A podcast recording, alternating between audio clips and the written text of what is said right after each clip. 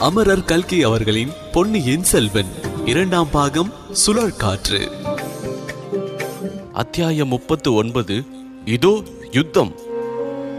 வந்தியத்தேவன் உரையிலிருந்து கத்தியை எடுங்கள் என்று சொன்ன உடனே இளவரசர் இதோ எடுத்துவிட்டேன் என்று பட்டாக்கத்தியை உருவி எடுத்தார். அதே சமயத்தில் வந்தியத்தேவனும் உரையிலிருந்து கத்தியை எடுத்தான். அவை பிரம்மாண்டமான ராட்சத கத்திகள். அனுராதபுரத்து போதி விருஷத்தின் அருகில் குதிரைகளுடன் வந்து நின்றவர்கள் அந்த கத்திகளையும் கொடுத்துவிட்டு சென்றார்கள். இளவரசர் குதிரையிலிருந்து கீழே குதித்து வாயிறங்கி உன்னுடைய அதிக பிரசங்கத்தை என்னால் பொறுத்துக் கொண்டிருக்க முடியாது.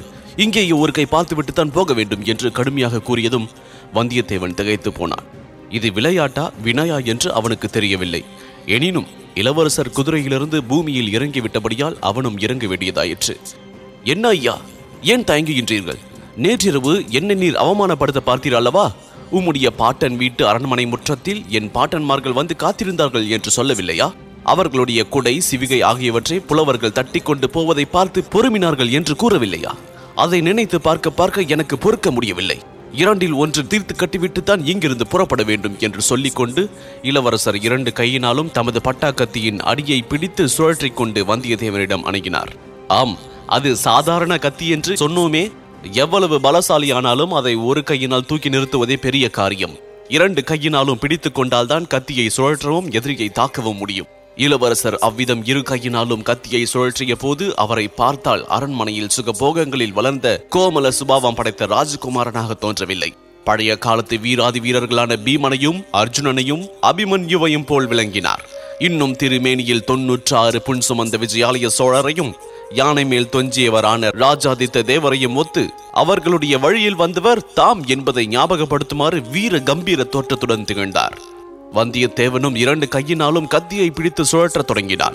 ஆரம்பத்தில் அவனுடைய மனத்தில் குழப்பமும் தயக்கமும் குடிகொண்டிருந்தன. போக போக மனம் திடப்பட்டது. வீர வெறி மிகுந்தது. எதிரி தன் போற்றுதலுக்கு உரிய இளவரசர் என்பது மறந்தது. எதற்காக இந்த சண்டை என்னும் எண்ணமும் மறைந்தது. எதிரியின் கையில் சுழலும் கத்தி ஒன்றே அவனது கண்முன் நின்றது. அக்கத்தியினால் தாக்கப்படாமல் தான் தப்புவது எப்படி? அதை தட்டி எறிந்துவிட்டு எதிரியை காயப்படுத்துவது எப்படி என்ற ஒரே விஷயத்தில் அவன் கவனமெல்லாம் பதிந்திருந்தது. கத்திகள் சுழலும் வேகமும் அவை ஒன்றின் மேல் ஒன்று மோதி டனார் டனார் என்ற ஒளியை இழுப்பும் வேகமும் முதலில் சவுக்க காலத்தில் தொடங்கி மத்தியம காலத்தை தாண்டி தூரித காலத்துக்கு வந்தன.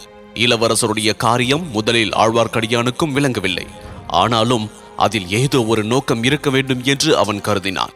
வருகின்றவர்களை தடுத்து நிறுத்துவதற்கும் அவர்கள் இன்னார் என்று தெரிந்து கொண்டு அதற்கேற்ப நாம் செய்ய வேண்டியதை நிர்ணயிப்பதற்கும் அது ஓர் உபாயமாயிருக்கலாம். ஆகவே அந்த இரு வீரர்களுடைய குதிரைகளையும் சாலை மத்தியில் குறுக்கே நிற்கும்படி விட்டு அவற்றின் தலை கயிறுகளை பிடித்துக்கொண்டு ஆழ்வார்க்கடியான் காத்திருந்தான் சாலையில் எதிர்ப்புறமிருந்து வந்து கொண்டிருந்த குதிரை வீரர்கள் நெருங்கி வந்தார்கள். அவர்களுக்கு மத்தியில் புலிக்கொடி பறந்து கொண்டிருப்பதை பார்த்ததும் ஆழ்வார்க்கடியனுடைய கவலை நீங்கியது. வருகின்றவர்கள் நம்மவர்கள்தான். ஆனால் யாராயிருக்கும்? அவர்களில் முன்னால் வந்து கட்டியக்காரர்கள் அந்த விஷயத்தை பறையறைந்து அறிவித்தார்கள். ஈழத்து போரில் மைந்தனை புறங்கண்ட இலங்கை படைகளின் சேனாதிபதி வைகையாற்று போரில் வீரமாடியன் தலை கொண்ட கொடும்பாளூர் பெரிய வேளார் பூதி விக்ரமகேசரி மகாராஜா விஜயமாகின்றார். பராக் பராக் பராக் என்று ஒரு இடிமுழக்க குரல் ஒலித்தது. பல்லவ குலத் தோன்றல். வைகை போரில் வீரபாண்டியன் தலை கொண்ட வீராதி வீரர் வடைபெண்ணை போரில் வேங்கி படையை முறியடித்த பராக்கிரம பூபதி பார்த்திபேந்திரவர்மர் விஜயமாகின்றார். பராக் பராக் பராக் என்று இன்னும் ஒரு இடி முழக்க குரல் ஒலித்தது. இப்படி கட்டாயம் கூறியவர்களுக்கு பின்னால் சுமார் முப்பது குதிரை வீரர்கள் வந்தார்கள். அவர்களுக்குள் நடுநாயகமாக கம்பீரமான வெள்ளை புறவைகளின் மீது சேனாதிபதி பெரிய வேளாரும் பார்த்திபேந்திரனும் வீற்றிருந்தார்கள். குதிரை வீரர்களை தொடர்ந்து அம்பாரியுடன் ஒரு பெரிய யானை வந்தது. இன்னும் சிறிது தூரத்திற்கு பின்னால் வந்த காலாட்படை புழுதி படலத்தின் மங்களடைந்து காணப்பட்டது. முன்னால் வந்த குதிரை வீரர்கள் வழியில் ஏற்பட்ட தடையினால் அதிருப்தி அடைந்தவர்களாக தோன்றினார்கள். யாரது? விலகு! வழிவிடு என்று சில குரல்கள் கேட்டன. பின்னர் அக்கூட்டத்தின் கசமுசா கசமுசா என்ற ரகசிய பேச்சுவார்த்தைகளும் ஓஹோ ஆஹா! என்ற வியப்பொலிகளும் எழுந்தன. வீரர்கள் குதிரைகள் மீதிருந்து குதித்தார்கள். கத்தி சண்டை போட்டவர்களை சூழ்ந்து கொண்டு நின்றார்கள். பூதி விக்ரமகேசரியும் பார்த்திபேந்திரனும் கூட குதிரை மீதிருந்து பூமியில் இறங்கிவிட்டார்கள். வீரர்களின் முன்னணியில் வந்து நின்றார்கள். பார்த்திபேந்திரன் படபடத்தான். விக்ரமகேசரியிடம் பார்த்தீர்களா? வள்ளத்தானை பற்றி நான் சொன்னது உண்மையா இல்லையா? சுத்த அதிக பிரசங்கி.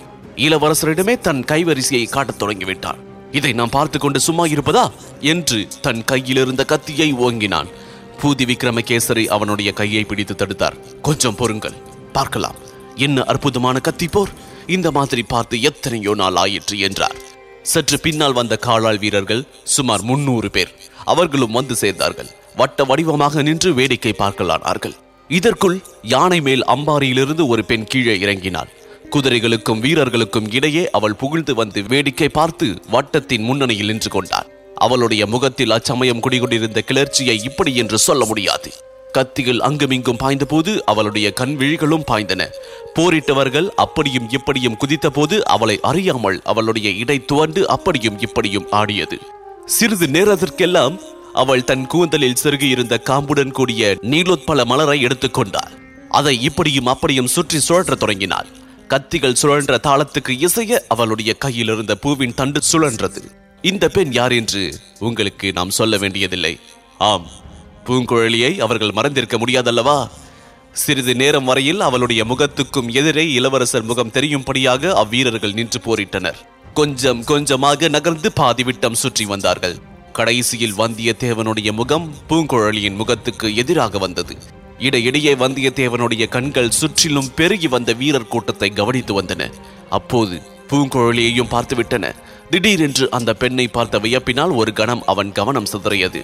அந்த ஒரு கண நேரமே இளவரசருக்கு போதுமாக இருந்தது. வந்தியத்தேவனுடைய கத்தியின் மீது தேவேந்திரனுடைய வஜ்ராயுதத்தைப் போல் இளவரசரின் கத்தி தாக்கியது. வானர் குல வீரன் தடுமாறினான். அவனுடைய கைப்பிடியிலிருந்து நழுவி பட்டாக்கத்தி கீழே விழுந்தது. சுற்றிலும் கூடியிருந்தவர்கள் அச்சமயம் எழுப்பிய ஆரவாரம் அலை கடலின் ஓசையை ஒத்திருந்தது. அவ்வளவு ஆரவாரத்தையும் மீறிக்கொண்டு ஓர் இளம் பெண்ணின் உற்சாகமான சிரிப்பொலி கேட்டது. வந்தியத்தேவன் கீழே விழுந்த கத்தியை மீண்டும் எடுப்பதற்கு பிரயாத்தனம் செய்தான் இதற்குள் இளவரசர் பாய்ந்து சென்று அவனை கட்டி தழுவி கொண்டார் நீர் என்னுடைய வாளுக்கு தோற்கவில்லை. வாளுக்கு வாள் சமமான லாவகத்துடன் போரிட்டீர். ஆனால் ஒரு பெண்ணின் கண்வாளுக்கு தோற்றீர். இதில் அவமானம் ஒன்றுமில்லை. எல்லோருக்கும் நேரக்கூடியதுதான் என்றார்.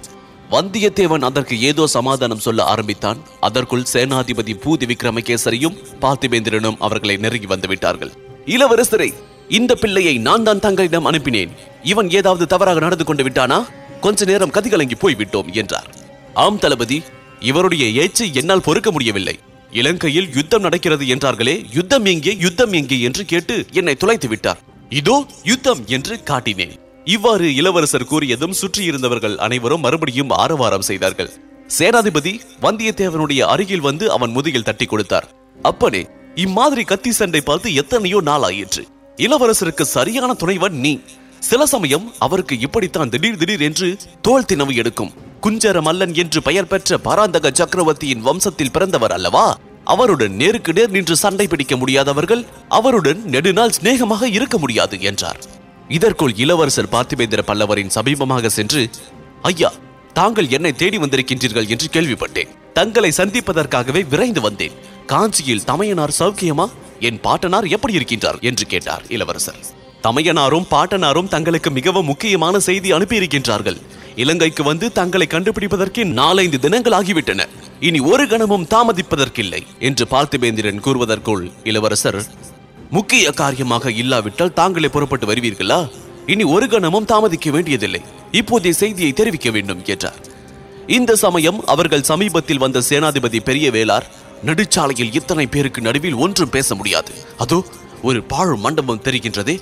அங்கே போகலாம். நல்ல வேலையாக இந்த இலங்கையில் பாழும் மண்டபத்துக்கு குறைவு கிடையாது என்றார்.